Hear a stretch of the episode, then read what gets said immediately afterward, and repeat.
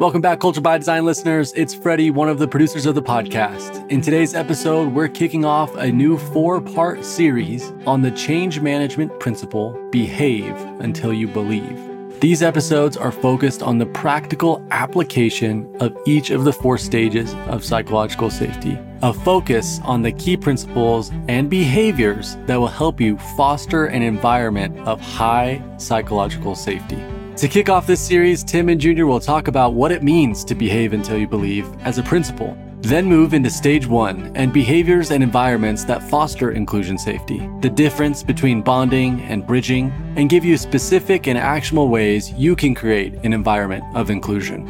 As always, this episode's show notes can be found at leaderfactor.com forward slash podcast. That includes a link to our free psychological safety behavioral guide with over 100 practical behaviors to improve psychological safety and culture. Thanks again for listening. Enjoy today's episode on behaviors that foster inclusion safety.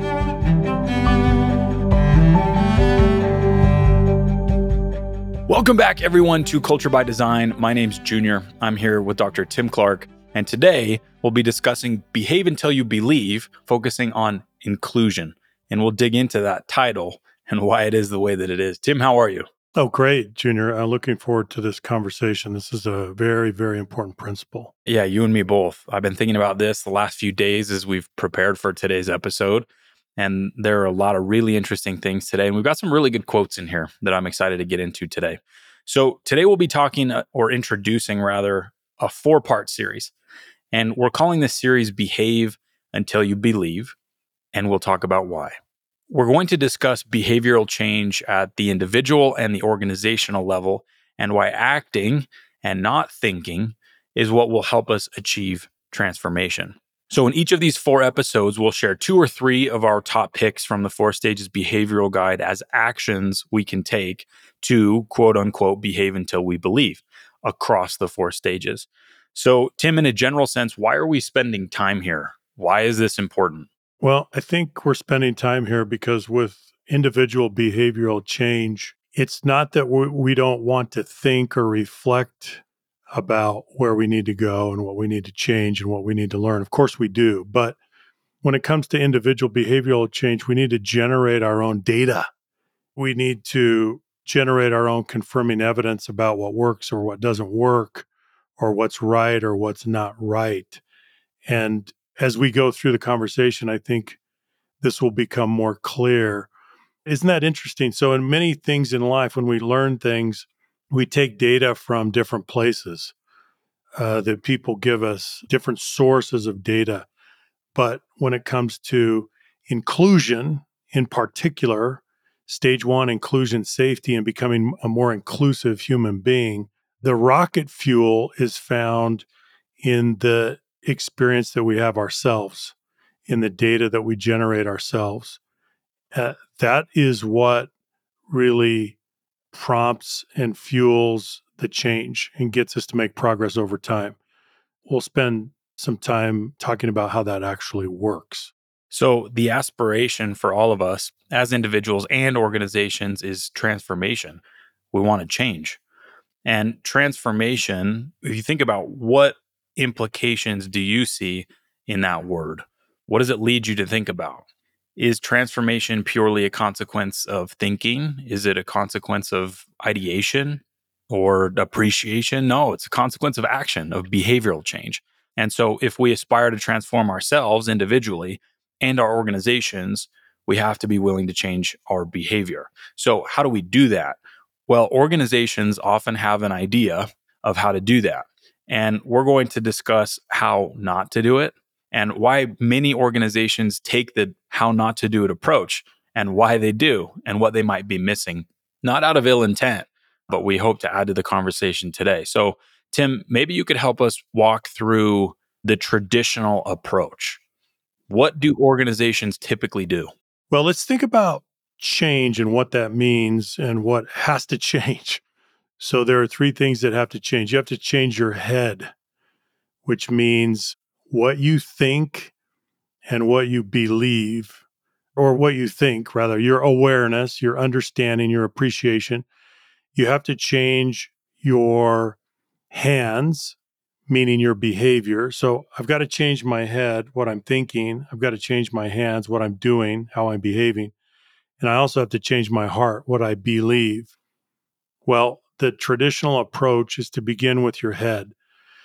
So let's increase your awareness, let's increase your understanding, let's increase your appreciation for in this case we're going to talk about inclusion. So let's let's uh, increase your appreciation and your understanding and your awareness of differences for example.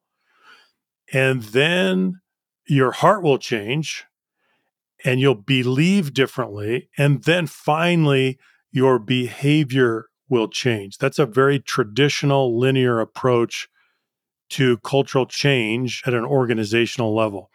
Change the head through increased awareness, understanding, and appreciation.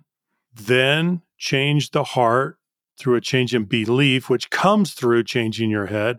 And then finally, change your behavior. I think what we're going to suggest, Junior, is that that sequence is wrong. It's not completely wrong because cha- starting with the head is not wrong. It's just not sufficient.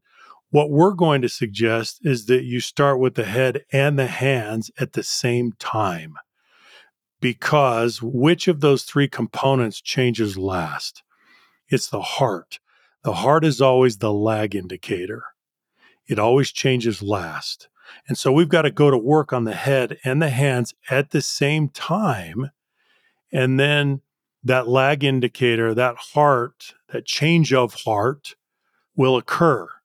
But to focus just on the head, the increase of awareness, understanding, and appreciation is not sufficient. It's not wrong, but it's not sufficient. So we're going to talk about working on the head and the hands at the same time, and then seeing the change of heart occur.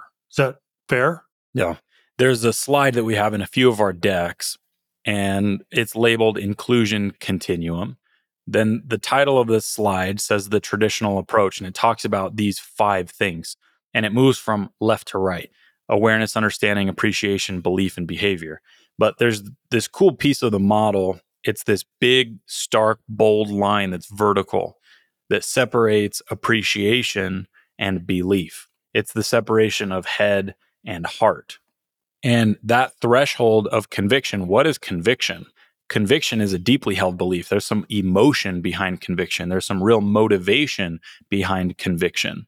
And the assumption in the traditional approach is that appreciation will be enough to cross that chasm, to move through that threshold of conviction to true belief that happens in the heart. So, in order for the traditional approach to work, that is the assumption. That is what must be true that people will move to behavior if we achieve appreciation. That's a massively heroic assumption. And it's an assumption that often doesn't pan out for organizations. That's where we see the breakdown in most organizations. So we're saying, why is this insufficient? Because we've seen it dozens and dozens and dozens of times with some of the biggest organizations in the world.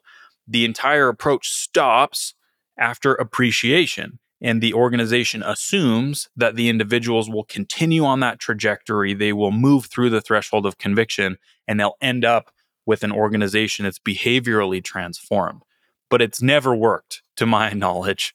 That's just a heroic, heroic assumption. It is very interesting, Junior, because organizations, they launch these massive, what we might call awareness campaigns, and they're working on the head. And that's wonderful. That is, that's a great thing to do to increase the awareness and the understanding and appreciation of, for example, differences in the hopes that we are going to become a more inclusive organization, that people are going to shift their beliefs and then their behavior. But they end up waiting a long time. In fact, it doesn't happen. In fact, they hit a wall. And that's a failure pattern that we're going to address today, right, Junior? Yeah, and it's often I think the same assumption is made or the same frame can be applied to the other stages. This doesn't have to do exclusively with inclusion. If you look at learning, contribution, and challenging, the same assumption is made that if we make people aware of how important it is to learn and make mistakes in a safe place, or how important it is, right? We generate awareness about contribution or we generate awareness about how important it is to challenge the status quo. We're making those assumptions across each stage, and it's insufficient across each stage, not just inclusion. So, what is the appropriate approach? If we're poking holes in this one, what do we have to put on the table? Well, we keep the same model, but instead of working linearly from left to right, we work simultaneously from both ends. Because as Tim said, the last thing to change is the heart. And so while we're going to be working on the head, we're going to involve the hands and we're going to move from right to left and do that at the same time to achieve a change of heart. You have to work from both ends. You need awareness, but you need to work on behavior simultaneously. That's right. So we've got to work on the head and the hands at the same time. So let's talk a little bit more about this, Junior. I want to begin with a, a, statement that I like very much from Richard Pascale, who was at Stanford for many years. He said, People are more likely to act their way into a new way of thinking than think their way into a new way of acting. Do you see what he's saying? He's underscoring the sequence here, the order of operations. So behave until you believe. Let me just say that again. People are more likely to act their way into a new way of thinking than think their way into a new way of acting. Why is this true? Why do we need to act first? Why do we need to behave until we believe? Well, in many things in life, we have to learn by and through experience. The process is experiential. That's why we use that word experiential. You have to go create an experience and learn from that experience. It's immersive, it's a matter of self discovery. Now, I don't know that we understand this fully, but for some reason, we don't accept each other's data when it comes to personal change related to the way that we interact with each other as human beings. We need to generate our own data, our own data set. It's not that we invalidate your data set and your data set and your data set. We're not saying that. We just don't believe it applies to us. We're not convinced. So we have to generate our own data, our own confirming evidence. And this is especially true when it comes to inclusion. You will not read or watch or listen your way to becoming a more inclusive person. You will only behave your way to becoming a more inclusive person.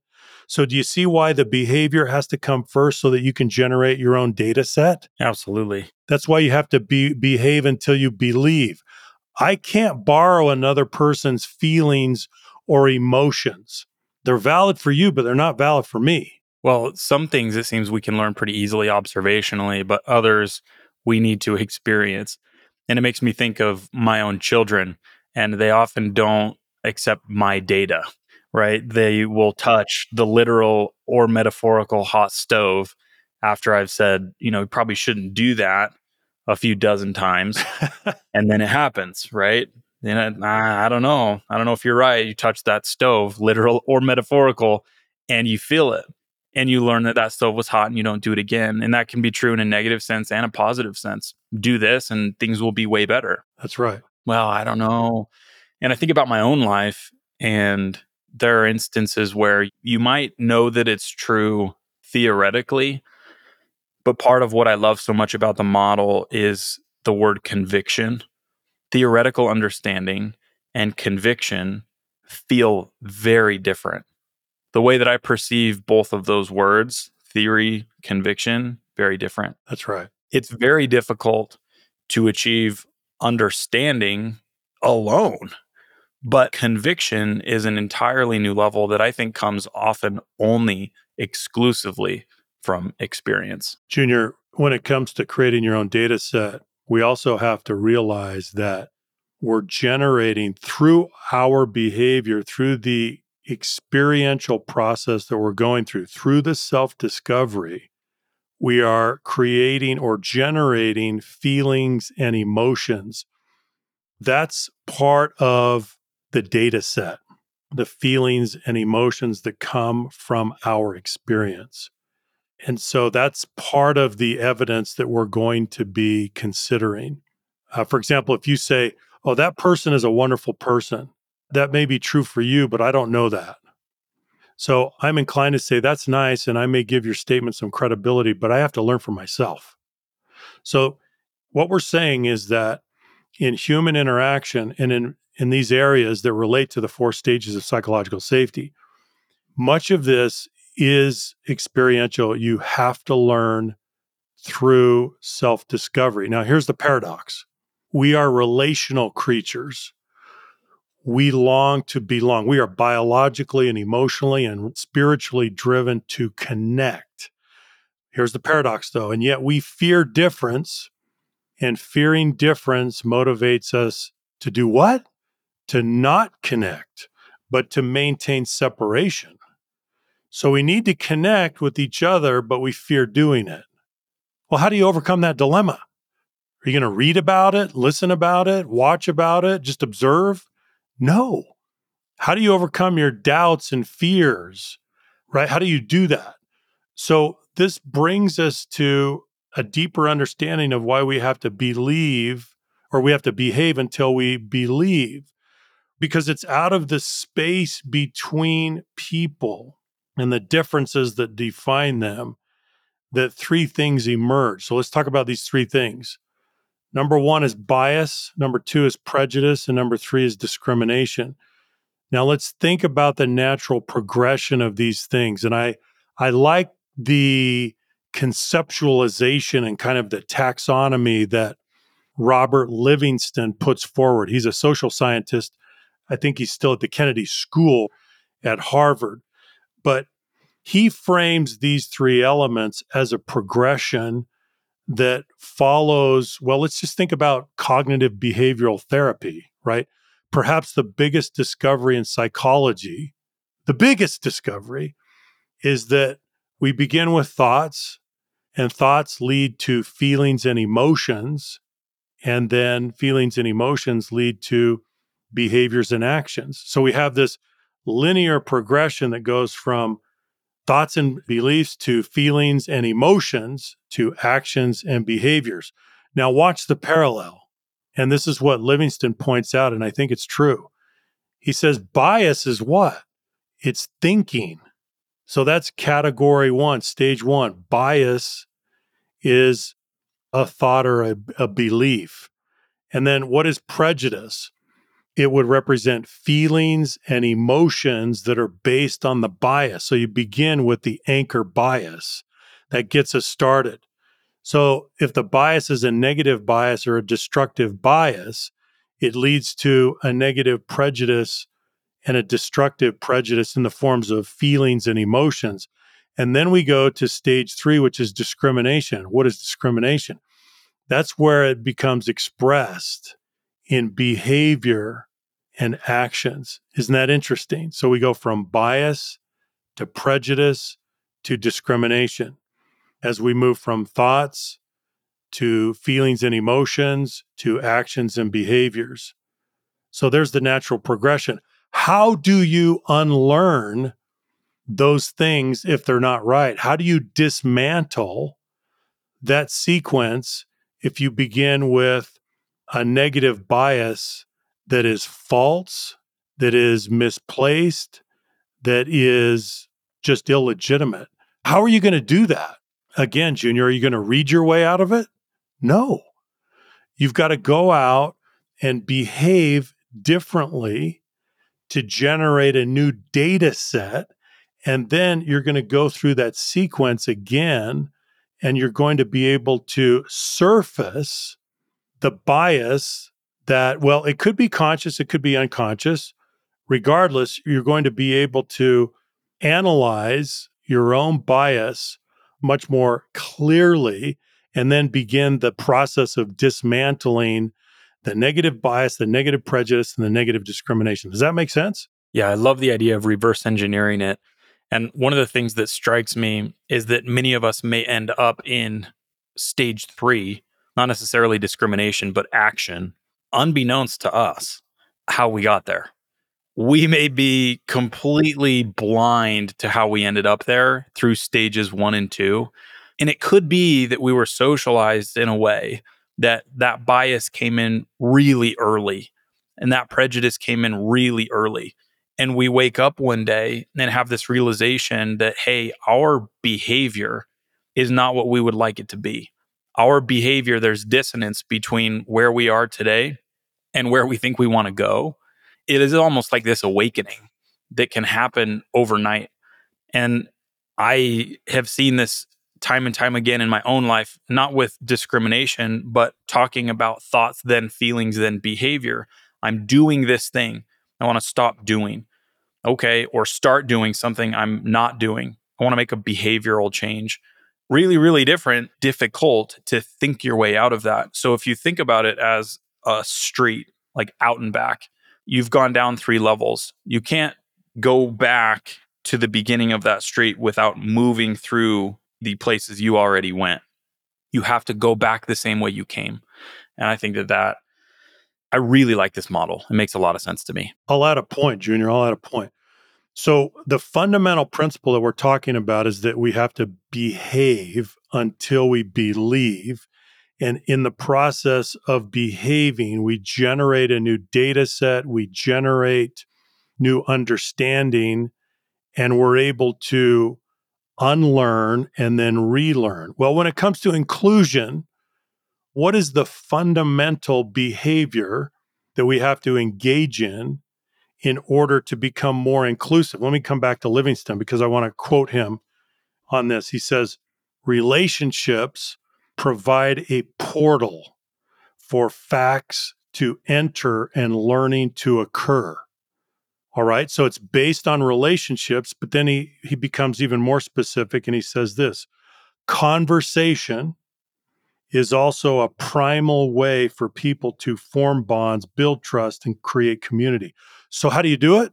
It's in conversation, it's in dialogue, it's in talking to people that are not like you.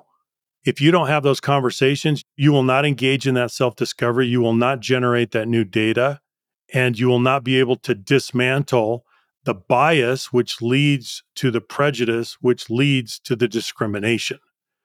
Now, that sounds really simple, and that's the good news is that the most powerful way to behave until you believe differently is to engage in conversation and dialogue and get more proximate to people who are not like you.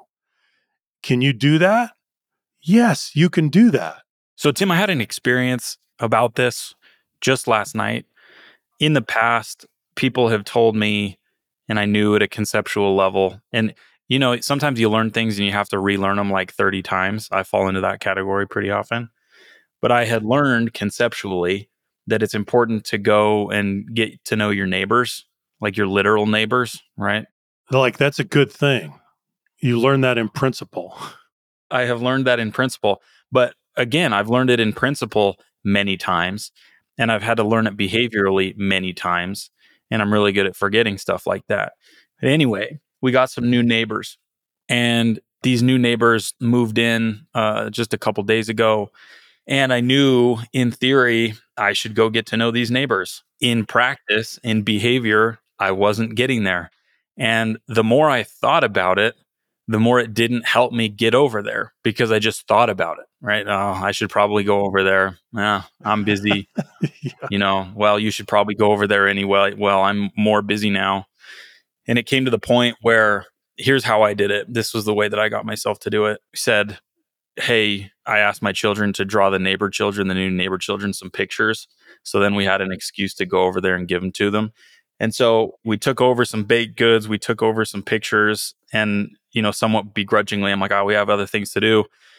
We go over there and we meet the new neighbors and had a, just a delightful time. And they invited us over. Uh, we had a great chat, learned a little bit about where they were from, learned a little bit about their history, what got them there. And it was just a great experience. And I wouldn't have had that experience or have been able to generate that confirming evidence that getting to know your neighbors is a good idea without putting my shoes on and going over there. And so everything up until that point was difficult and full of friction, right? There's no confirming evidence that's coming from the preparation, right? Or the thinking. Not yet. It was only after we're walking home that I was able to say, hey, you know what? That was a good experience. That was worthwhile. It was good for me. It was good for the family. And the next time we have new neighbors, let's go do that again. And so I mentioned, you know, jokingly, but not jokingly, that I forget pretty quickly. We all forget pretty quickly. It's not like you can have that experience one time and then you're set for the rest of life. You need to continually remind yourself. And so when you mentioned you need to go have conversations with people, you need to go have conversations with people that are different than you. You got to do that over and over again. You have to do that continually because the moment you stop doing that, that chasm begins and it gets wider and wider and wider until we end up in behavior that we don't want. And so the frequency, there's something to that as well. But I thought I'd share that experience. A fantastic example. And what did you do? You got, you went over to build a relationship, to get proximate, and to enter into dialogue. And you came back with a new data set. And it's just true in life with some of these lessons like inclusion. We have to learn them through participation, not observation. Observation is helpful to gain a conceptual understanding. And you had that before you went across the street to visit with your new neighbor. But then you start the actual work of, of entering into dialogue, and lo and behold, you're generating a new data set. It's experiential and it's exhilarating. I love that example. Well, and there's also something to be said about personality. And I want to just throw that in there because not all of our behavior is product of our socialization and experience. There's some hardwiring. And some people may be more inclined to go and get to know the neighbors out of personality. Maybe they're more extroverted by nature. They enjoy that type of thing. right. For some people, myself included, that's not the first thing we would choose to do. And so I think that there's something to that that you might have to, there's a little bit more friction maybe for you personally than for somebody else with a certain behavior, and maybe vice versa. Maybe something comes very easily to you, but it doesn't for someone else. And so I think that that's, we need to give each other room for those types of things and just understand from a position of compassion and empathy that like those things can be difficult for people. And so, what is your experience will not be someone else's. And we all have these specific things that might be more difficult for us that we should still go and do. Great point. Just a great point. Yeah. A lot of times there's inertia, right? What's that old statement, Junior? For people that are willing to drill through the bedrock of inertia, life springs forth like a geyser. So it's not easy, but if you're willing to do it and confront the discomfort at the front end, you're going to have rewards at the back end. Certainly true. Okay, so let's get into some of these behaviors. We've talked through why this is important and theoretically what the model is. We need awareness, we need behavior at the same time. We move toward the heart. But what are some real practical examples that we can use as behaviors to make change? We're going to talk about three that have to do with stage one inclusion safety. And we've pulled these from the behavioral guide. And so if you haven't seen the new version of the behavioral guide, go ahead and download it. We'll put a link to it in the show notes. It's revised and really, really well done. But these are things that we can go and do today that will help us achieve the transformation that we're looking for. So, in inclusion specifically, there's this idea that, Tim, I would love if you could just go through quickly of bonding and bridging. We've talked about this maybe a couple dozen episodes back, but what's the point here? The point is that we bond with people that are like us or agree with us, uh, people with whom we have natural affinity. And so bonding most of the time, it's not hard, right? To go connect with someone that you have great affection for, that you have affinity with. That's not hard. What we're saying is that to become a more inclusive person, bonding is not going to be enough. You're going to have to learn to bridge. And bridging is different. Bridging is connecting with people that are not like you, at least initially, and then finding some common ground, and then you can move more into a bonding process or bonding experience. The problem is that it's not easy. It may be awkward. You may have doubts or fears that get in the way of bridging, especially taking that initial step toward someone that's not like you, but that it pays massive dividends. So that's an example. We have to bridge often with people that are not like us before we bond with them. So think about that in your own life.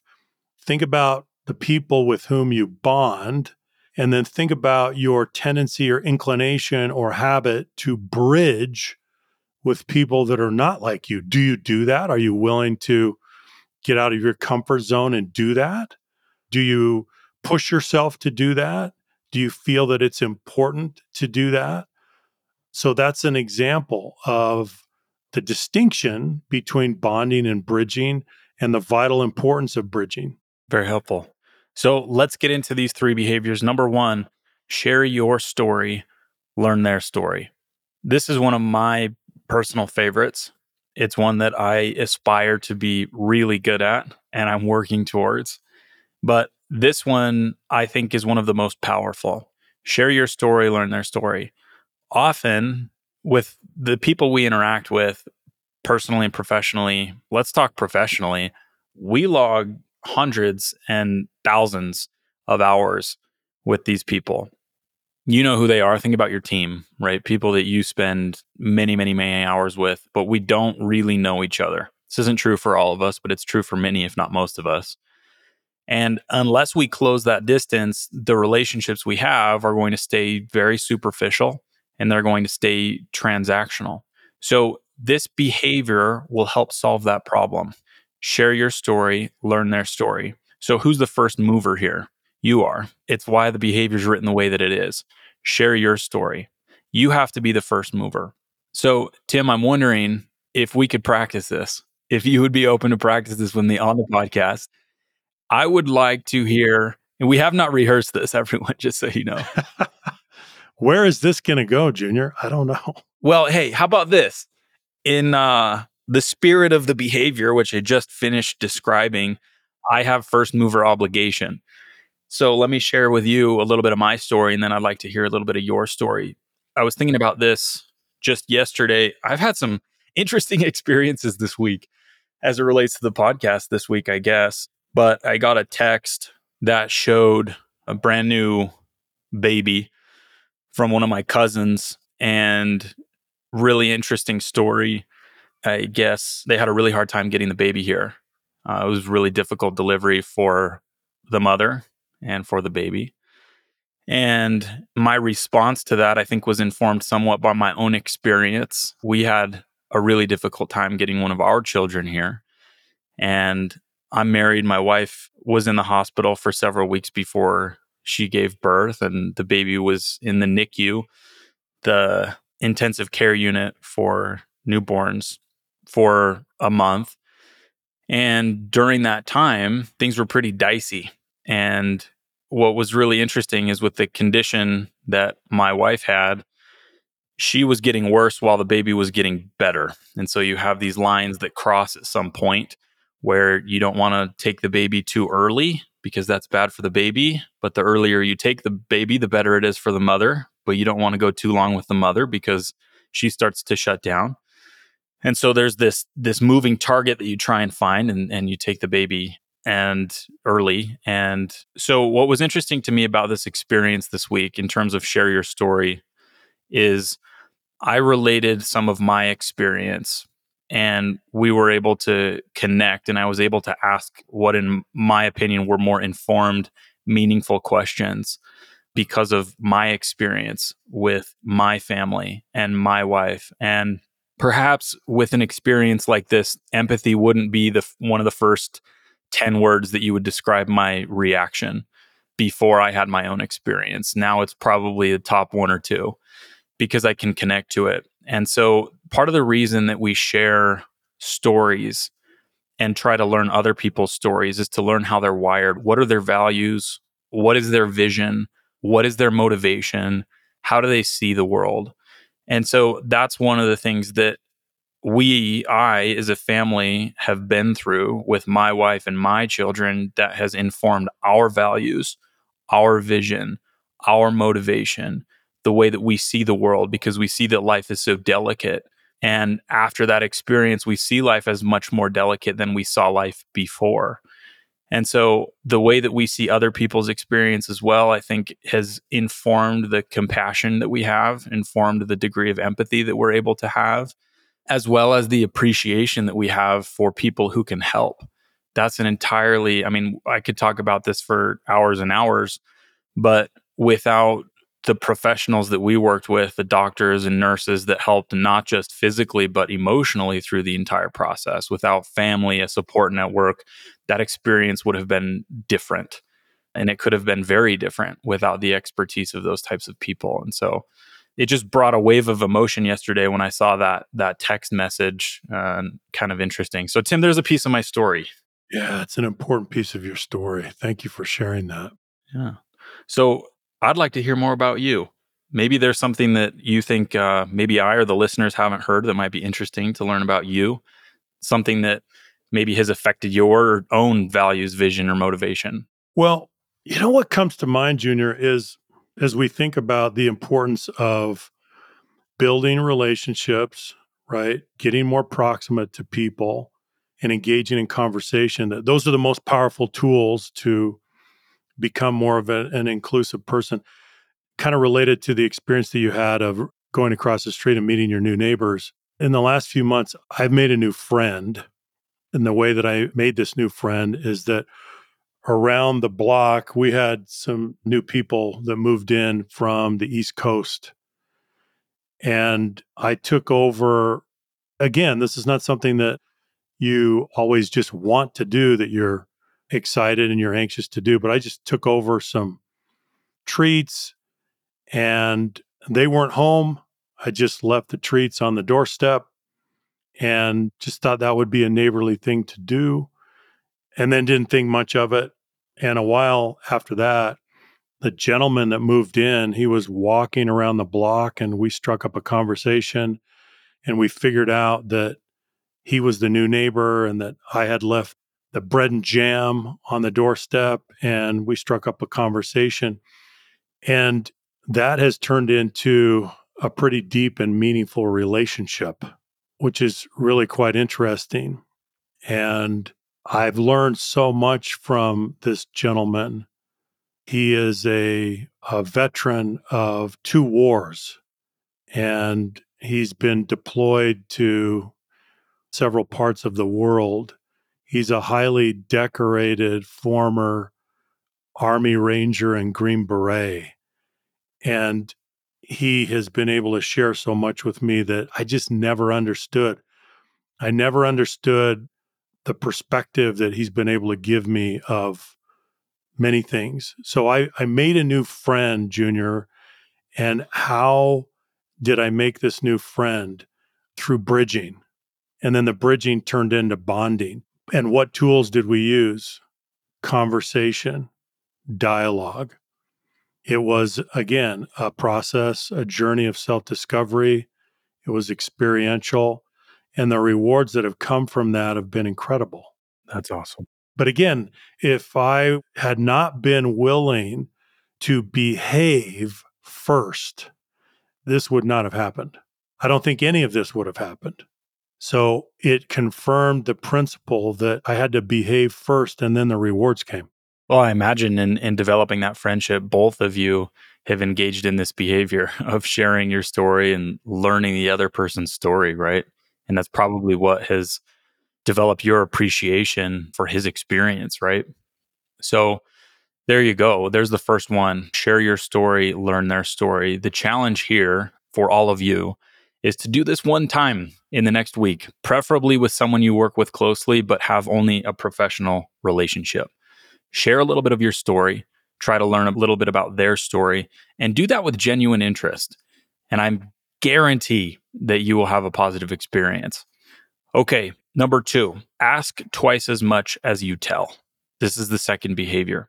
DJ Kaufman said this Wisdom is the reward for a lifetime of listening when you'd have preferred to talk. I really like this quote. Wisdom is the reward for a lifetime of listening when you'd have preferred to talk. And this goes right in line with asking twice as much as you tell. Each of us has a personal inquiry and advocacy ratio. Usually, when we're speaking or we're listening, we're doing one of these two things.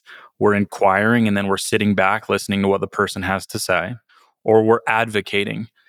And what I have found is I have tried to ratchet back my ratio because it was skewed heavy advocacy and lean more into inquiry. And I think each of us have tendencies. We tend toward one end. And many of us just open our mouths and start advocating, where we should be asking and then listening with this mode of inquiry. And so this is another one of my favorite behaviors, why I put it on this list. I think it's awesome. Tim, what do you think about this one? I love it. In order to get better, though, Junior, you've got to engage in some, I guess, some metacognition. You've got to be really aware of yourself. Yeah, you do. And you've got to monitor yourself and you've got to say, okay, am I in inquiry mode right now or am I in advocacy mode right now? And you've got to check yourself several times during the day to monitor that and then try to intentionally make adjustments. And I think for many of us, it's moving a little bit more, as you say, to inquiry and enjoying the rewards and the benefits of that. Well, think about let's say you're in a team of five people and everyone's ratio is like one to five inquiry advocacy right? Like, what happens? You just have all these people running around frantically advocating for their position and nothing happens. Well, I think we see what that looks like, Junior, is people are just talking over each other. Yeah. And it's not quality dialogue, it's not quality collaboration. It's pretty frustrating because everyone it wants the airtime, everyone wants the oxygen. Yeah. And you may have a relationship where the one person, you know, is really heavy inquiry almost by force because the advocacy on the other end is so harsh. And so I think it's important to monitor that in our relationships and our teams to see where we land. So this one I really, really love. And there's a challenge with this one too that we would extend to all of you, which is to monitor your interactions tomorrow and write down a ratio at the end of the day of asking and telling. What was your inquiry versus advocacy ratio that day. If you do that, I think it's a very helpful awareness exercise. And if you can do it across time, let's say that you did that every day for a day or for a week straight, that at the end of the day, you wrote down today I was two to one, I was one to one, I was three to one. That will help bring awareness to this. You'll start thinking about it in the act of engaging with people. And it may lead you to ask a question when you would have normally made a statement. And so that's something that I would extend as an invitation to everyone. Tim, any final thoughts about that behavior? Yes. I have friends that have ratios, some friends that have ratios of it's like one to 10 inquiry versus advocacy. And I love them, but I can only take them in small doses because I know that when I spend time with them, I simply have to listen. And and I love listening, right? So that puts me so my ratio when I'm with them is 100% inquiry and zero advocacy. right? I'm which is fantastic, but you can't do that all the time and it's not a sustainable mode of interacting with another person or sustaining a relationship but it just it's interesting to reflect on people that have ratios like that. It's exhausting after a while. And so then that makes me think about myself. Wow, Tim, are you, where's your ratio? And are you making it hard on others? Have you shifted enough to inquiry and compassionate curiosity, asking them questions, being a good listener? So it really makes me think because of the way that I feel after I've had uh, some time with one of these friends. I love them, but you, know they talk and you listen. Yeah, as has been said, you got two ears, one mouth. Use them proportionally. So that's behavior two. Ask twice as much as you tell. Behavior three: express gratitude and appreciation. this had to be in the top three. This one goes a long way. To show appreciation and in a team setting, not just for performance, this is where I think a lot of people get it wrong, but for effort. This in a professional setting, I think is very, very important because people say, well, you know, show gratitude, show appreciation. And then we just say, well, thank you so much for uh, doing a great job. Thank you so much for hitting your number this quarter. Thank you so much. You know, and it's like, well, that's not going to go as far as showing gratitude and appreciation for just the person being there, maybe gratitude and appreciation for effort. I was listening to a snippet the other day. Was it a podcast? It may have been an article about intelligence praise versus effort praise and the outcomes are very, very, very different, especially longitudinally. And so I just point that out because this is a failure pattern that I see a lot in gratitude and appreciation is we're showing gratitude and appreciation for the wrong things.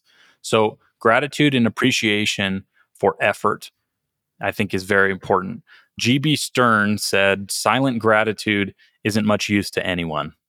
And I like that quote because often I will feel gratitude towards someone, but I won't say anything.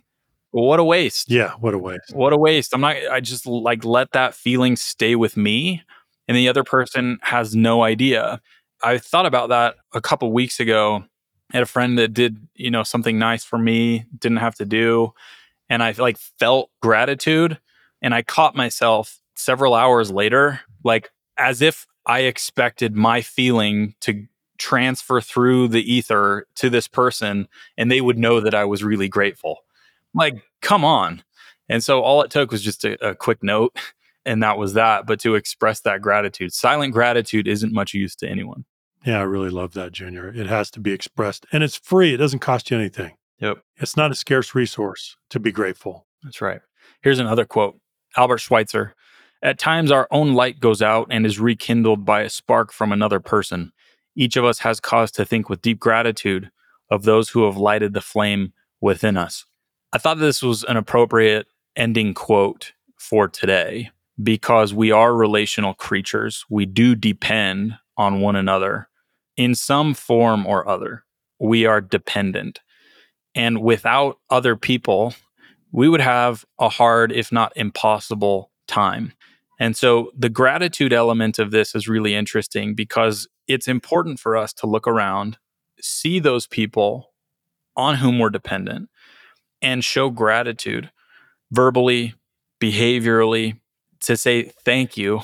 That goes so far. If you've been on the receiving end of a really meaningful thank you, you'll know how this feels. You want to provide that experience for another person. And talk about crossing the threshold of conviction. Conviction can certainly come through this type of a behavior is expressing gratitude. So the challenge here is to think about is there someone to whom you should express gratitude today? Pull out your phone and send a text expressing gratitude to someone and do it in the next 30 minutes after we finish up this episode. Pull out your phone, send a text. It can be very simple, right? It can be 10 words, but that goes such a long way. Well, and Junior, let's also acknowledge that when you do that, you will generate data because you're behaving. So you're going to generate data in the form of the feelings and the emotions that come to you after you engage in that action. And you'll have a data set to evaluate, and then you can stand back and ask yourself, so what do I think? Better or worse? I love that. Better or worse. Yeah, go say thank you to somebody and then ask yourself if it's better or worse after the fact. I guarantee you it will not be worse. Okay. So those are the three behaviors today. Behave until you believe is the concept. And in action, these are the three. We've got share your story, learn their story, ask twice as much as you tell, and express gratitude and appreciation. So, next episode, we're going to be talking about behaviors in stage two, learner safety. We'd encourage you to come back and check out that episode. I think we're going to have a great conversation. So, thank you everyone for your time, your attention. We appreciate you very much. We're very grateful for all of the work that you do in the world. We've been talking about that this week as a team. We're so grateful for the people that we were able to work with and interact with directly and even indirectly through the podcast. We know that there are many of you out there, most of you out there, that we haven't had a chance to meet in person. I would love if one day we got that opportunity. Maybe we will, but thank you for what you do. You can always reach out to us at leaderfactor.com. If you liked today's episode, give a like, leave a review, and share it with someone you think might find it valuable. Take care, everybody. We'll see you next episode. Bye bye.